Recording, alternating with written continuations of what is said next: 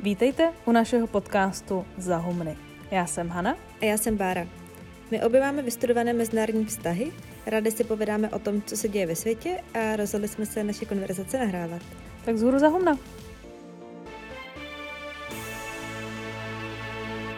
Slovo financializace jste možná nikdy neslyšeli. Za to dneska ho uslyšíte víc, než vám bude milý. Jestli jste si někdy něco koupili, tak se vás dnešní téma dotýká.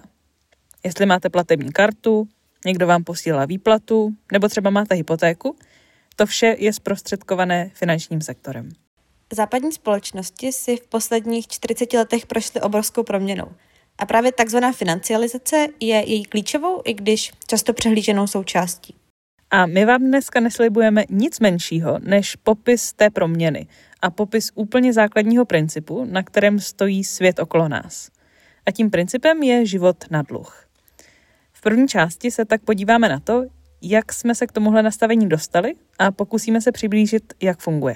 V druhém dějství tohohle toho opusu přejdeme k tomu, co ten systém drží v chodu, což je finanční sektor a s ním spojený rostoucí význam všeho finančního, čili financializace. A v třetím dějství se podíváme na některé trendy, které tenhle rostoucí význam finančního sektoru doprovázejí. Protože neštěstí nikdy nechodí sama a financializace taky ne.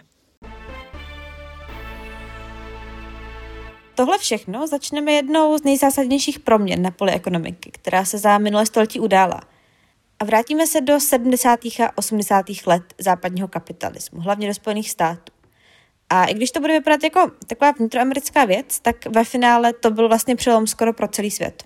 V našem českém dějiném kanonu je tohle období docela opomíjené, protože významnější pro nás je rok 1989, kdy už ta proměna byla vlastně dokonána. A jak už asi správně tušíte, tak za ní stojí Ronald Reagan, který ve funkci amerického prezidenta skončil právě v roce 1989. A taky britská premiérka Margaret Thatcher, která měla před sebou poslední rok své vlády. Ty dva zmiňujeme proto, že právě oni se stali symbolem nové ekonomické éry, občas označované za takzvaně neoliberální, nebo za ekonomii strany nabídky. Můžete si to hodně obecně představit jako snahu o co nejmenší regulace ze strany státu a nějakou víru v moudro trhu. To samozřejmě hrubě zjednodušujeme, ale to důležité je, že tenhle neoliberální vlak se rozjel právě v 80. letech a my jsme do něj po revoluci naskakovali už když byl plně rozjetý a nebyli jsme u toho, když vyjížděl ze stanice. 70. léta nebyla pro západní kapitalistické ekonomiky úplně procházka růžovou zahradou. Spojené státy byly zaseklé ve válce ve Větnamu a tamní ekonomika se jednoduše řečeno rozbila. Už prostě nefungovala jako dřív, protože byla najednou vysoká nezaměstnanost i inflace. Takže lidé ztráceli práci a zároveň všechno zdražovalo. Což se podle pouček prostě nemělo dít, měli jste mít buď inflaci nebo nezaměstnanost, ale rozhodně ne obojí najednou. No a v sedmdesátkách se tohle pravidlo, vtělené do takzvané Philipsovy křivky, prostě rozbilo. Ona to teda byla krize složená z mnoha krizí. V roce 1973 a 79 si svět prošel dvěma ropnými šoky, které zahýbaly cenami úplně všeho. A už v roce 1971 se zhroutil Bretton Woodský systém, který do té doby nastavoval mezinárodní pravidla ohledně pohybu kapitálu a toho, jak se mezi sebou směňovaly měny. Banky, které budou v celém tom dnešním povídání hrát jednu z hlavních rolí, tak byly v dekádách po druhé světové válce považované za distributora bohatství. De facto jen umožňovali převádět peníze z jednoho místa na druhé, tak jak bylo zrovna potřeba. Nikdo tehdy ale úplně nečekal, že budou nějak zásadně tvořit nové bohatství. A to období do 70. let se dokonce nazývá érou nudného bankovnictví, protože po velké hospodářské krizi byl celý sektor silně zregulovaný a vlastně se tam nic moc nedělo. Jeden z nejdůležitějších regulačních nástrojů byl třeba Glass-Steagallův zákon, který odděloval komerční a investiční bankovnictví. To znamenalo, že buď jste ukládali peníze klientů a dávali jste půjčky, nebo jste na trhu investovali peníze svých klientů, ale nemohli jste dělat oboje zároveň. Protože kdybyste obojí dělali, tak se máte starat o vklady svých klientů, ale zároveň byste je mohli prošustrovávat na nestabilních finančních trzích. Zároveň byste třeba měli i přístup k citlivým informacím, které pak můžete použít pro právě ty investiční aktivity. Takže pokud je třeba firma XY v problémech a vy spravujete její účty, tak můžete zavolat do kanceláře vedle hele, XY je v problémech, pojďme vsadit na pokles jejich akcí. Což asi není úplně fér. A i proto se tohle právě dít nesmělo a bylo to zakázaný. A v kombinaci s Bretton Woodským systémem, tak ten finanční sektor nebyl až zase taková horská dráha, jak by jeden mohl čekat. Na přelomu 70. a 80. let tak se sešla ta zásadní krize toho celého ekonomického modelu, kdy zajetá pravidla najednou už neplatila, a deindustrializace, neboli úpadek a mizení průmyslové výroby ze západních zemí. A politici najednou nevěděli, co s tím. Všechny nástroje, které jim ekonomové nabízeli, selhávaly. Továrny zavírali nebo se stěhovali jinam a Západ prostě nevěděl, jak dál. Takže bylo třeba najít způsob, jakým ekonomiku držet nad vodou. Bylo potřeba najít nový ekonomický model. A v ten moment převládl pocit, že ekonomika je natolik složitá a rozvětvená, že naivní si myslet, že ji můžeme směřovat, nebo ovlivňovat, nebo regulovat. A nezbyde nám tak nic jiného, než nechat každýho si dělat, co chce a doufat, že volný trh to zařídí. A tohle nechat každého si dělat, co chce, má odborný název deregulace, což je přesně to, co se dělo. A to ve všech možných oblastech. Třeba ten zmiňovaný Glass-Steagalův zákon, tak už najednou neměl žádnou sílu a nebyla přílišná vůle ho dodržovat. Ono je to obecně strašně zajímavé období tohle. Tam se úplně vystřídalo jedno paradigma za druhé. Paradigma je takové akademické slovo pro nějakou dominantní myšlenku doby. A z toho poválečného keynesiánského paradigmatu se změnilo v to neoliberální. To vycházelo z tehdy hodně trendy myšlení Miltona Friedmana, což byl ekonom, a jeho předchůdce Friedricha Hayeka, kteří brojili proti státním zásahům a říkali přesně to, že na co stát sáhne, to skazí. A tuhle skepsi i nějaký ideologický odpor ke státním zásahům schrnul ve velmi známém výroku právě Ronald Reagan, jedna ze dvou tváří téhle zlomové éry.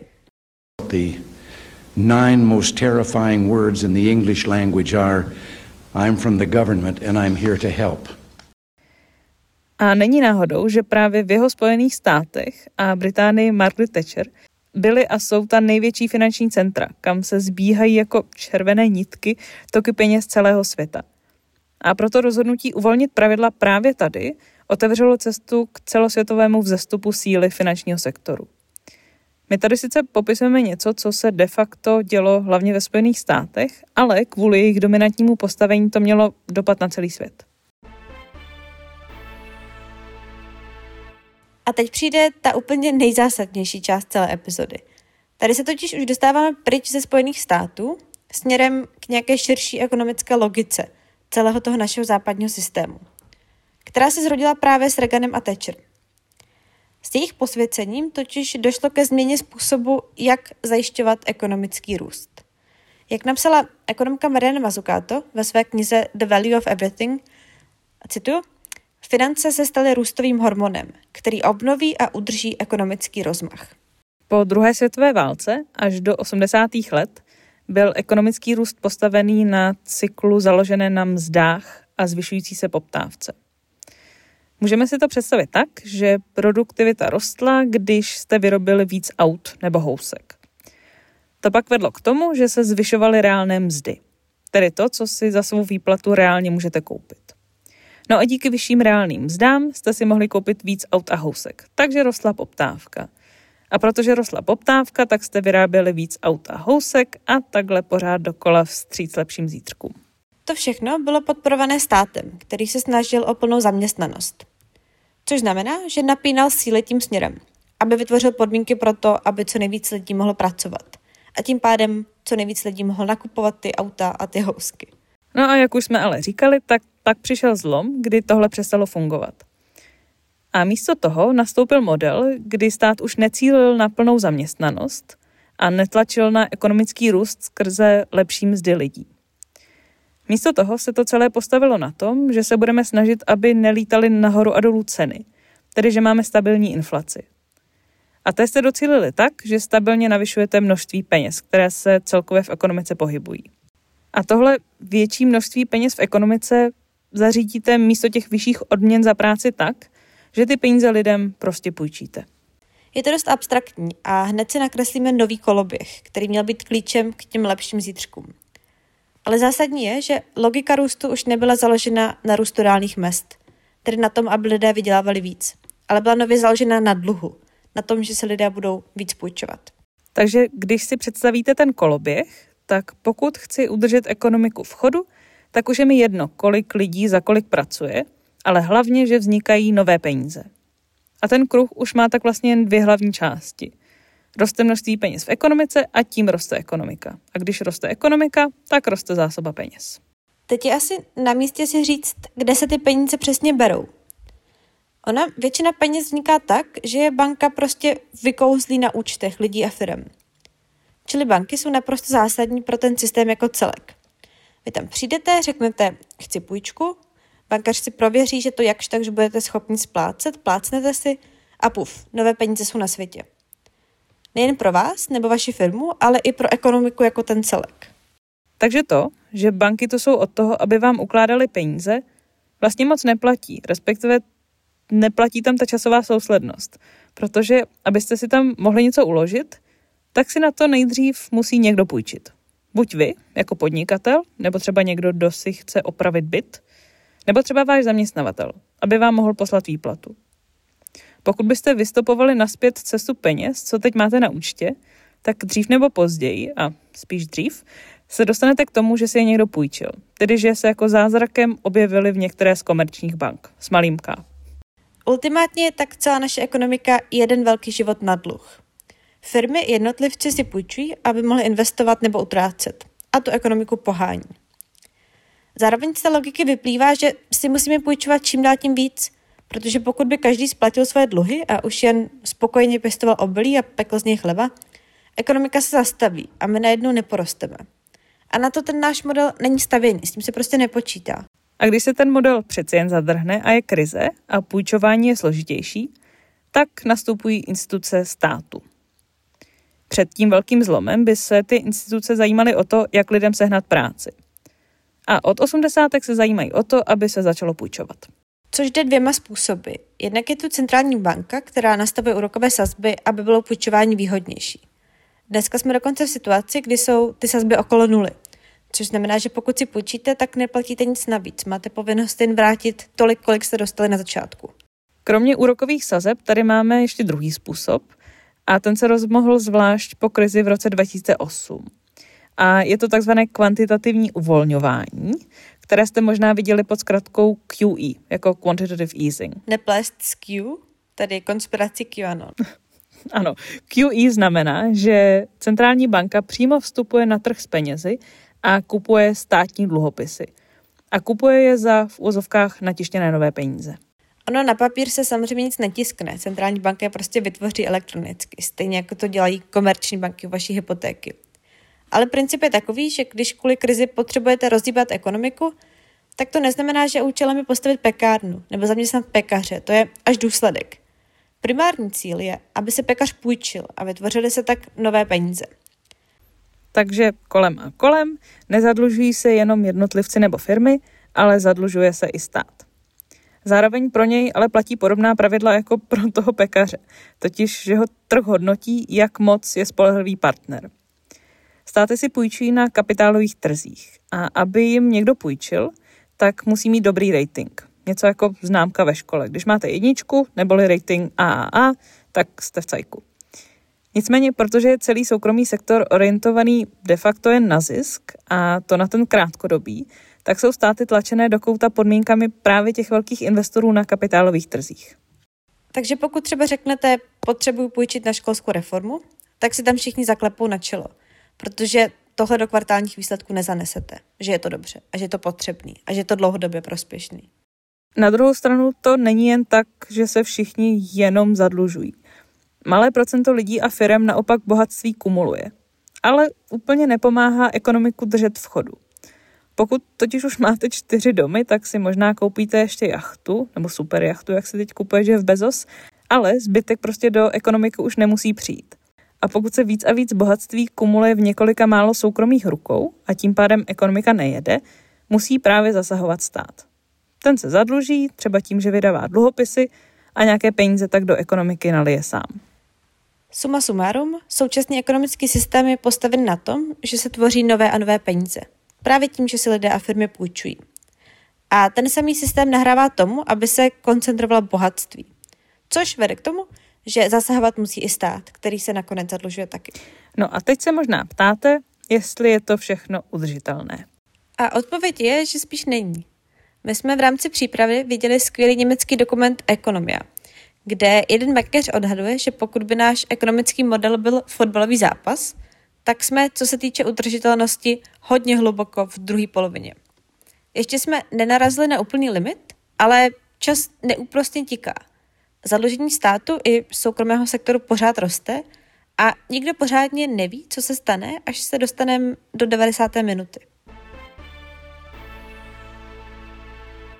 Tak, teď, když jsme se jen tak mimochodem snažili nastínit princip, na kterém funguje celý náš ekonomický systém, tak je čas se podívat trochu blíž na ten růstový hormon, o kterém mluvila Mariana Mazzucato. Nebo, jak by řekl Adam Tools, banks, funds, trusts and shadow banks generate this, this systemic juice. A úplně konkrétně se podíváme na proces, který s tím obratem k finančnímu sektoru nastal. A tím procesem je už zmíněná financializace. Jako mnoho dalších velkých slov má mnoho definic a není schoda na tom, co to přesně je. My si financializaci představíme ve třech krocích. Rozebereme jednu její definici, která se nám prostě líbila, podíváme se na její konkrétní projev a nakonec probereme její vývoj v čase. Takže začneme tou definicí. My jsme si vybrali tu od uh, Geralda Epsteina z roku 2005, který za financializaci označil rostoucí důležitost finančních trhů, finančních motivů, finančních institucí a finančních elit v ekonomice a institucích, a to jak na národní, tak nadnárodní úrovni. Hodně přídavného jména finanční. Epstein se ale snaží říct jen to, že je velký a čím dál větší, vliv má v ekonomice finanční logika a ten finanční sektor. Což je logické, když si uvědomíme, že to, že dluh, na který celý svět žije, se tvoří právě tady. Jen dluhem to ale nekončí. Finanční sektor je mnohem širší. Jeho součástí jsou kromě bank nebo pojišťoven i investiční banky, různé fondy, makléři, spekulanti a tak dále. Dokonce se mluví o takzvaném stínovém bankovním sektoru, kde existuje široká paleta finančních nástrojů, ale zároveň není tak zregulovaný, jako třeba klasické komerční banky. Všichni tihle hráči mají ale společné to, že kupují a prodávají místo špendlíků, nebo místo vína, nebo místo látek peníze. Kromě samotného půjčování je finanční sektor obrovsky výdělečný a s tím jde ruku v ruce moc. A taky chuť lobovat do aleluja. Na HDP se tenhle sektor eh, v USA nebo Velké Británii, kde jsou to největší finanční centra, podílí asi ze 7%. Ale vzniká tady až čtvrtina všeho korporátního, tedy firmního zisku, což je poměrně dost. Takže všichni zúčastnění mají mimořádně velkou motivaci si zajistit co největší vliv, tak aby tyhle zisky hezky rostly a nerušily je přitom žádné regulace nebo zákony. A i když nelobujete přímo, tak máte v rukou tak velké částky, že lusknutím prstu můžete hýbat celým systémem. Grace Blakely, která napsala o financializaci knihu, třeba v jednom rozhovoru řekla, že BlackRock, největší investiční korporace na světě, má v rukou de facto celou globální ekonomiku, protože operuje s těžko představitelnou sumou 8,67 bilionů dolarů. Billions and billions and billions and billions and billions and billions and billions. Součástí toho rostoucího vlivu je i to, že se financializace propisuje do fungování normálního biznesu. Jak tohle funguje, můžeme popsat třeba na příkladu aerolinek, které prodávají letenky a nakupují pracovní sílu pilotů a letušek. A taky nakupují palivo, které je často nejdražší na celém tom podnikání. A ropa má takovou nemilou vlastnost, že její ceny často dost skáčou, což úplně nechcete v okamžiku, kdy prodáváte letenky třeba na půl roku dopředu a za nějakou jasně danou cenu. Protože v okamžiku, kdyby cena ropy za toho půl roku skočila hodně nahoru, tak se vám to nevyplatí. Cílem tak je vědět dopředu, kolik bude ropa stát. A tak můžete provádět hedging, vlastně formu pojištění. Když hedžujete, tak se snažíte všemožnými způsoby zajistit, že nebudete ve ztrátě. Jedna z možností je třeba to, že si koupíte právo na to někdy v budoucnosti kupovat ropu za předem danou cenu. Vyžaduje to hodně analýzy toho, jak se bude cena ropy vyvíjet, musíte platit lidi, kteří budou tyhle práva nakupovat. No prostě věnujete spoustu energie, času i peněz na působení ve finančním sektoru, který právě tohle zajišťuje. I když jádro vašeho biznesu je úplně někde jinde. A zajímavé je, že podle novinářky Rany Faruhar jsou tyhle finanční aktivity nefinančních firm čím dál častější. Od 80. let se podíl na zisku finančních operací v poměru k běžnému podnikání zpětinásobil. A těch aktivit je celá řada. Firmy si třeba nakupují svoje vlastní akcie, aby to vypadalo, že po nich roste poptávka a tím roste i hodnota firmy. Nebo třeba můžeme mluvit o automobilkách, které vám dají na autoleasing. A přitom normálně byste pro tohle to museli do banky. Tohle všechno se zároveň propisuje i do motivací firm. Financializace je nutí do krátkodobých cílů na úkor nějakých dlouhodobějších investic, protože ty nejsou tak rychle vidět a nevykazují hned zisk. Nebo se třeba projevuje na snaze co nejvíc ušetřit na zaměstnancích, protože jediné, co nás zajímá, je zisk pro akcionáře. Tak, teď máme dva definiční znaky financializace. Jeden je ta rostoucí role finančního sektoru v ekonomice a druhý rostoucí podíl finančních operací na podnikání klasických firm. A celkově nějaké přebírání logiky finančního sektoru v těch sektorech ostatních. A tou třetí charakteristikou je posun ve funkci finančního sektoru, čili jak se v čase změnilo to, na co se primárně soustředí. Tradičně o základních funkcích finančních institucí uvažujeme tak, že je to místo, kam si ukládáte peníze. A oni ty peníze pak za nějaký ten úrok půjčí někomu jinému. Čili provádí nějaký přesun kapitálu. Je to taky místo, kde máte uložené peníze, abyste je nemuseli mít doma v matraci a abyste mohli platit kartou. To je zprostředkování a zpráva peněz v čase. Pak je taky fajn se moct pojistit, ať už proti úrazu nebo požáru. Když spousta lidí dá na stůl pár korun v vozovkách, kdyby se náhodou něco zlomili nebo jim schořel dům, tak ta výsledná suma bude dost na to, abychom jednomu z nich, pokud se to skutečně stane, nahradili vzniklou škodu. Takže ty tradiční základní funkce finančního sektoru jsou celkem čtyři. Zprostředkovávání plateb, zpráva peněz v čase, přesun kapitálu od úspor do investic a omezování rizika. Našli bychom určitě i další dělení, ale my si půjčujeme tohle od Johna Kaye. Ten ve své knize Other People's Money financializaci kritizuje. Respektive kritizuje právě změnu ve funkcích a službách, které finanční sektor poskytuje. Podle Kaye došlo k úplně zásadní změně. Za posledních 20 let totiž nastal obrovský posun v tom, komu se půjčuje.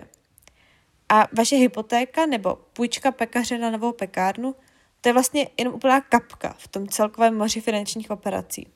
John Kay říká, že je super, že jsme si jako civilizace vymysleli banky a finanční instituce v rámci těch čtyř funkcí, o kterých jsme mluvili.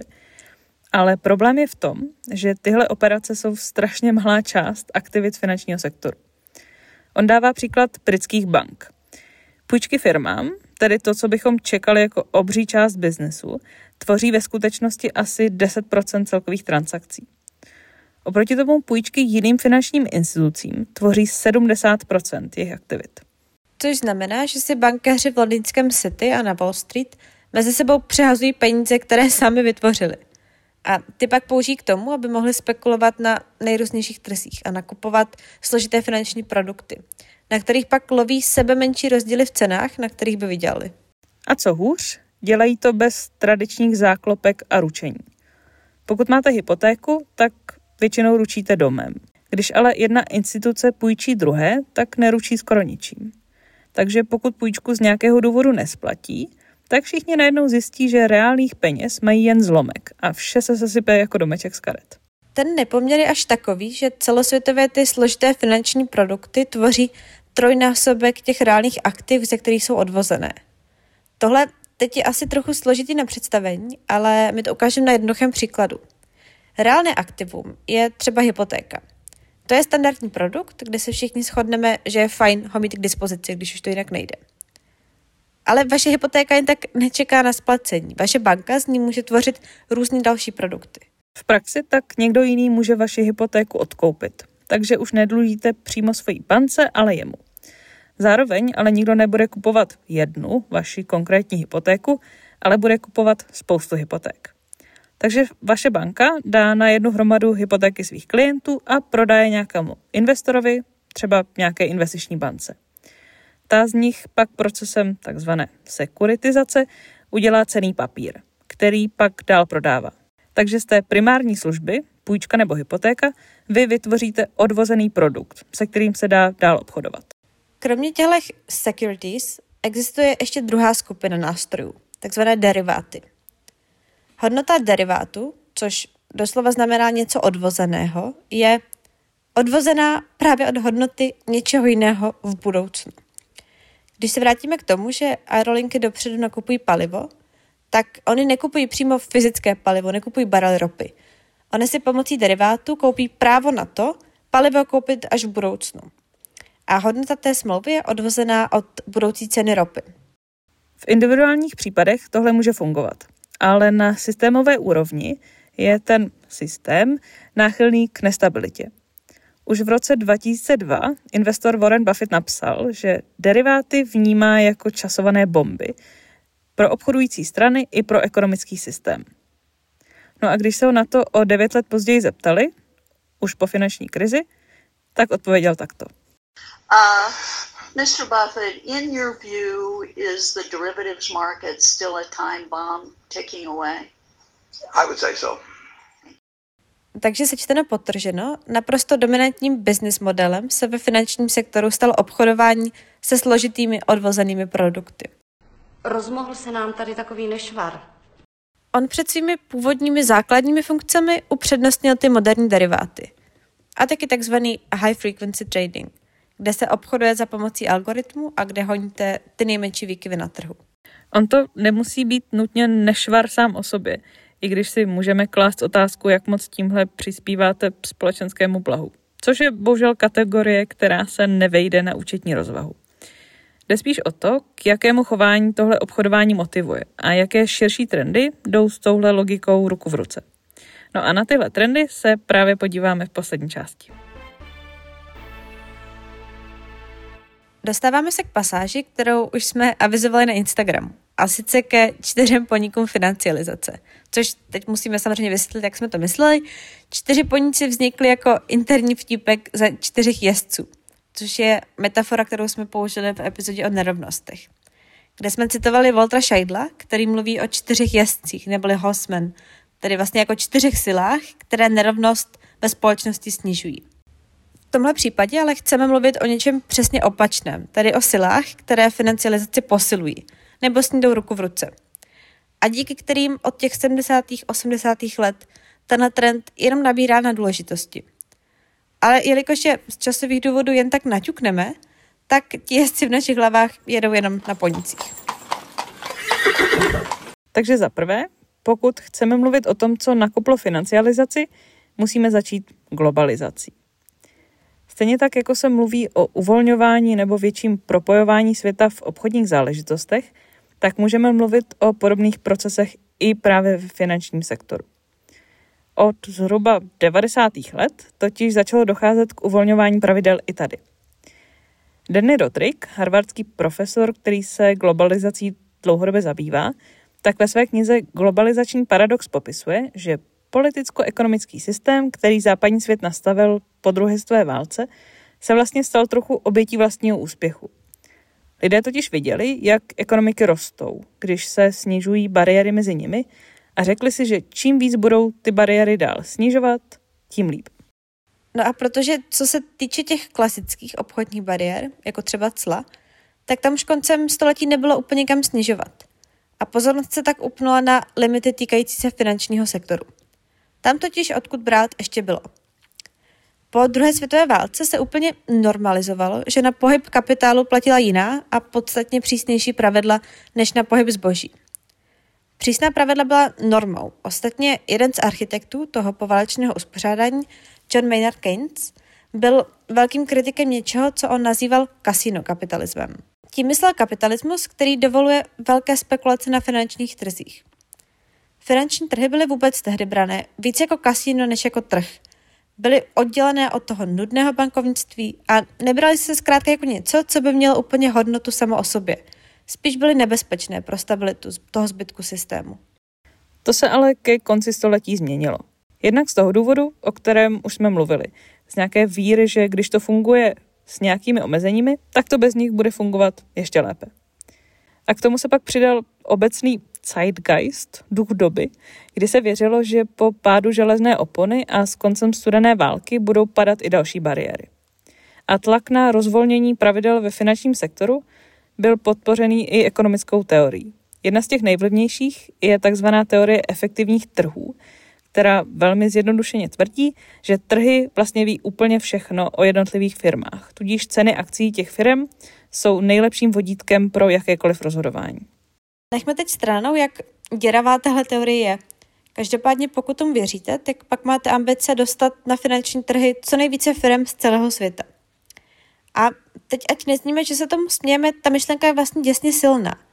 Představte si, že vaše interakce nejsou limitovaný žádným státem, žádnou politickou vůlí ani zvůlí, všechno zprostředkovává trh, který si třídí informace, jak to jen on umí a všichni na tom nakonec vydělají.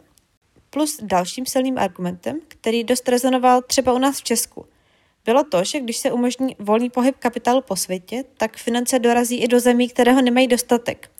A umožní se tak ekonomický rozvoj i v chudších částech světa. Což si přiznejme, byla v devadesátkách dost i naše situace.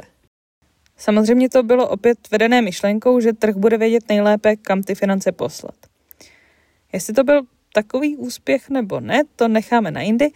Pro naše dnešní účely bude stačit konstatovat to, že výsledkem tohohle všeho bylo rozvolňování pravidel pro pohyb kapitálu po světě. A to samozřejmě financializaci živí, protože fakticky umožníte víc aktivity na finančních trzích. Tak, tohle je jedna linka, jak spolufinancializace a globalizace souvisí. Ještě ale zmíníme i druhou, takovou lehce potěuchlou. Můžete se totiž setkat s argumentem, že když mluvíme o financializaci, tak vlastně popisujeme globalizaci. A že celá báječná financializace, které se tady už skoro hodinu věnujeme, tak je úplně zbytečný koncept. Svým způsobem totiž financializace těch západních ekonomik odráží jen to, že se průmyslová výroba přesunula do jiných zemí. A jim tak zbyly spíš služby. Jejichž velkou částí je i finanční sektor. Navíc všechno to přesouvání výroby po celém světě musíte pořádně zaučtovat. No, to bychom si ale stříleli do vlastní nohy, kdybychom teď řekli, že žádná financializace vlastně neexistuje. Můžeme vás ale uklidnit, dostupný výzkum ukazuje, že v ekonomice dochází k tak hlubokým změnám, že globalizace všechny sama nepokryje. Tak a je na čase přesedlat na druhého poníka a tím je nerovnost. O té máme celou epizodu, nicméně s financializací je natolik spjatá, že nejde vynechat. Tady víc než u jakéhokoliv jiného trendu platí, že nejde úplně říct, co čemu předcházelo. Je to opravdu debata, jestli bylo dřív slepice nebo vejce. Financializace živí nerovnost, ale zároveň je něčím, co od začátku živilo ji. A teď proč tomu tak je? Ten příběh má dvě roviny. První je asi známější a logičtější a souvisí s tím, co už jsme taky zmiňovali. Zadlužování se totiž od 80. let stal nejdřív v Americe hlavní způsob, kterým se kompenzovala stagnace reálných mest. Tedy to, že jste nevydělávali dostatečně a na věci jste si museli začít půjčovat. S rostoucí mírou zadlužení přibývá půjček, různých nástaveb na ně, pojištění proti úpadku, ty půjčky se míchají dohromady do balíku, jak jsme říkali, a prodávají najednou. No, vzniká kolem toho celý velký biznis, který nechá vydělávat někoho jiného než ty lidi, kteří potřebují ty půjčky. Když mluvíme o tom, že v Americe rostla míra zadlužení, tak je možná dobré si říct, co tím myslíme, protože to asi není úplně intuitivní. Zhruba do 70. let rostl počet domácností, které si půjčky brali, většinou, aby si mohli koupit domy. A od 70. let se to začalo měnit a míra zadlužení rostla proto, že si jednotlivé domácnosti brali víc a víc dluhů. Nejvíc rostla míra zadlužování u opravdu chudých domácností, což asi není úplně překvapivé. Ale, a teď přijde to velké ale, stejně tak rostla míra zadlužení těch nejbohatších. A když se podíváme na nerelativní poměr, tedy to, kolik dluhů domácnosti měly v poměru k příjmům nebo existujícímu majetku, ale na absolutní zadlužení, tedy tu celkovou sumu peněz, kolik si půjčujete, tak absolutně nejvíc peněz si napůjčovali ti nejbohatší. A tohle zjištění nám udělá hezký most k té druhé části příběhu nerovnosti a financializace. Protože my se při jeho vyprávění nemusíme soustředit jenom na tu nejchudší část společnosti, která se zadlužila, aby vyšla. Ale můžeme se podívat i na tu úplně nejbohatší. Jak to říká Adam Tus, byli to právě ti nejbohatší, kteří hledali, kam by své miliony upíchli, aby z nich něco měli, a právě jim na míru byly ušité všechny ty nové finanční produkty. Na finanční trhy se obecně vrhlo zhruba 30% Američanů. Nicméně čím výš stoupáme na žebříčku majetku, tím lépe je vidět, jak spolu funguje financializace a nerovnost. Ten hlavní příběh se podle Tůzeho týká těch nejbohatších. A to ne těch nejbohatších 10%, ani 1%, ale víceméně toho 0,01%. Což dává smysl, když vezmete v úvahu, že minimální míra vkladu do hedge fundu je od 100 tisíc do 2 milionů dolarů. Takže hedge fund nebude zpravovat vaše peníze, pokud se neuráčíte do něj vrazit minimálně mění, na které nedosáhne průměrná americká rodina ani za rok. Abyste si něco takového mohli dovolit, tak musíte mít za A fakt hodně peněz, za B musíte ty peníze nepotřebovat, protože je často svěřujete na dlouhou dobu. A za C musíte být v pohodě s tím, že o ně třeba přijdete, protože v téhle oblasti pracujeme s vyšší rizikovostí. Ale taky s mnohem vyššími zisky. Návratnost těchto investic může být 10%, 20%, prostě neověřitelně velká. A právě v těchto sférách, v různých investičních fondech, dnes financializace běží na největší obrátky. Jak říká TUS, je snad skoro až chyba soustředit se na takové ty tradiční instituce, jako banky a pojišťovny. To jsou finanční instituce minulého století, velké a těžkopádné organizace, které mají tisícovky zaměstnanců a dohlíží na ně aspoň v nějaké formě státní regulátoři. Na rozdíl od toho stínového bankovního sektoru, hedge fundů a jim podobných institucí, které jsou mnohem menší, flexibilnější, výnosnější a méně regulované.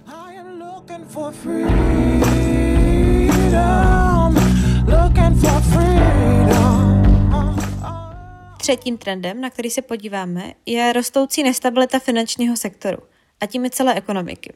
Kdybychom se podívali na časovou osu jednoho typu finančních krizí, těch bankovních, jako to ukazuje třeba právě John Kay v přednášce, kterou dáme do popisku, tak on ukazuje graf. A tam uvidíte, že uh, mezi lety 1800 až 1900 tak těch krizí bylo velmi málo. Pak byl obří výkyv v roce 1929, po druhé světové válce až do roku 1970 za skoro vůbec nic, předpisová stabilita.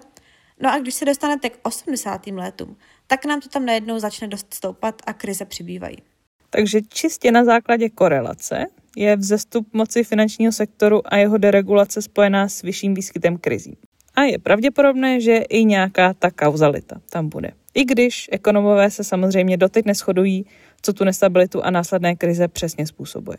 Jedním z důvodů je určitě to, že s rozmachem těch odvozených finančních nástrojů, jako byly deriváty, přišla do hry i mnohem složitější předpovídání rizika. A spousta lidí by vám řekla, že spíš než o investování, jde o čistou spekulaci, o gambling, jako to mluvil Keynes. Akorát neházíte peníze do hracích automatů, ale na akciový trh. Takže ta nestabilita je přímo vepsaná do DNA toho systému, pokud jeho část je v podstatě o štěstí. Existuje samozřejmě spoustu strategií, jak s tímhle rizikem zacházet a omezit ho. A bankeři se tváří, že přesně to je přece jejich biznis. Ale složitost celého toho sektoru přispívá k tomu, že není úplně těžké se občas prostě splést. A když se spletete kolosálně, jako to udělali ekonomové před finanční krizí 2008, tak to má docela špatné následky. Abychom byli konkrétní, tak takové, že se téměř zhroutila globální ekonomika. Což ale nezabránilo tomu, že pánové, kteří ještě pár týdnů před krachem tvrdili, že se nic nemůže stát, všechno je v cajku, tak byli dosazeni do pozic šéfa Fedu a ministra financí. How was it that the fact that they were so wrong was actually no obstacle, to put it mildly, to their subsequent advancement? One thing you certainly learn from that, and it's relevant to understanding finance, is what another economist called the unimportance of being right in large bureaucracies. A jako v mnoha jiných odvětvích soustředění se na zisk nevede zrovna k tomu, že bankéři se snaží o udržitelný a férový biznis. Takže to moc nepřispívá k celkové stabilitě. A tahle odtrženost bankéřů od toho reálného světa a následků v něm, tak je krásně vidět na slyšení v kongresu, kde vypovídal po finanční krizi jeden z ředitelů Goldman Sachs. A když se ho zeptali na to, co říká na to, že jeho zaměstnanci věděli, že ty obchody, které uzavírají, tak jsou, cituji, šity, tak jediné, na co se zmohl, tak je to, že řekl, že je blbý, že na to jsou důkazy v podobě e-mailu. You heard that your employees in these emails, when looking at these deals, said, God, what a shitty deal. God, what a piece of crap. When, when you hear your own employees or read about those in the emails, do you feel anything? I, th- I think that's very unfortunate to have on email. Freude, Freude, vždycky na tě dojde. A posledním trendem, bez kterého by financializace nebyla tím, čím je dnes, je rozmach informačních technologií. Posledních 20 let se nesly ve znamení doslova exploze nových možností, ať už co se týče nových nástrojů, které banky a celý sektor nabízejí, nebo samotného modu operandy. Bývalý guvernér Fedu Paul Volcker v roce 2009 napsal, že jediná užitečná věc, kterou banky za posledních 20 let vynalezly, tak je bankomat. Když necháme stranou to, že první bankomaty se objevily už mnohem dříve, takže banky nevynalezly v posledních 20 letech, tak je to jasné slovo od bývalého nejdůležitějšího bankéře v Americe a možná i ve světě. On úplně brutálním způsobem skritizoval všechny ty různé inovace finančního sektoru. My bychom se teď mohli pustit do hrozné hromady zkratek a možná jsme to měli v prvním draftu té epizody, ale audio na to není úplně nejvhodnější podoba. A důležité je tak hlavně to, o čem mluvil už John Kay.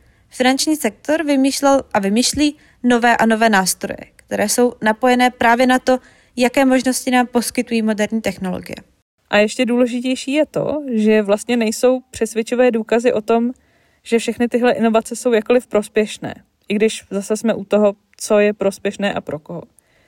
Nicméně Paul Volcker mluví o tom, že se účastnil konference s nějakým nejmenovaným nobelistou a ptal se ho, jak produktivní, tedy přispívající k růstu ekonomiky, tyhle inovace jsou.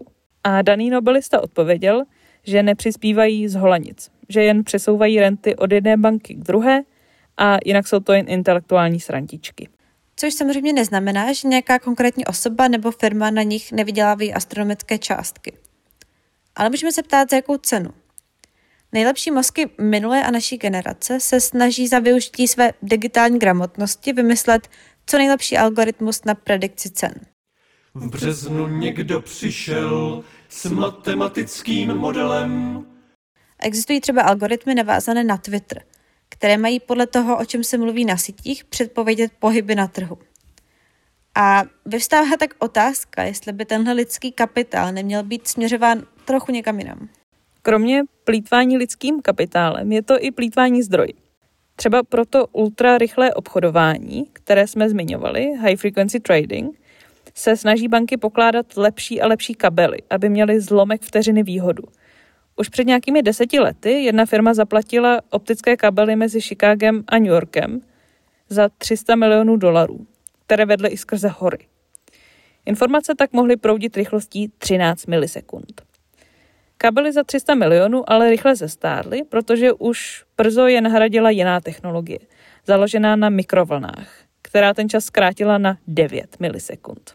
A teď si vezměte, že ne všude v Americe je i dneska funkční internetové připojení. Další firmy na přenos informací mezi jednotlivými budovami v New Yorku používají laser. Což je jakoby sranda nad tím přemýšlet, ale právě tohle algoritmické obchodování podle některých výzkumů, jeden z nich dáme do popisku, může výrazně přispět k nestabilitě celého sektoru. Třeba někteří europoslanci dokonce volali po úplném zákazu obchodu pod nějakou časovou hranici a třeba Itálie zavedla speciální daň na všechny transakce pod půl vteřiny. Ale vracíme se na začátek. Relativně malá Itálie nezmůže oproti Wall Street a londýnské city úplně moc. A právě tam je až polovina všech obchodů založená právě na high frequency trading. Takže už to mezi sebou ani neobchodují bankéři, ale počítače. Takže se nabízí otázka, jestli by nebylo bývalo lepší zůstat u těch bankomatů. Tak a už se dostáváme do závěrečné části naší epizody. A nejdřív musíme říct, že tahle epizoda je tak trochu speciální. Je teda speciální i tím, že jsme nad ní i na naše poměry strávili strašně času a asi třikrát jsme ji úplně překopali. A pořád si myslíme, že by si téma zasloužilo knihu a že naše podání je vlastně dost náročné na uposlouchání. Ale ještě mnohem speciálnější je tím, že je to dárek. Náš drahý Filip Zajíček od nás totiž loni k narozeninám dostal epizodu na přání. A jeho zadání znělo právě financializace. Sice se nám to trochu vymklo z rukou a epizoda vyznívá, že je tak trochu o tom, jak funguje svět, ale předpokládáme, že to nevadí a snad bude Filip se svým dárkem spokojen.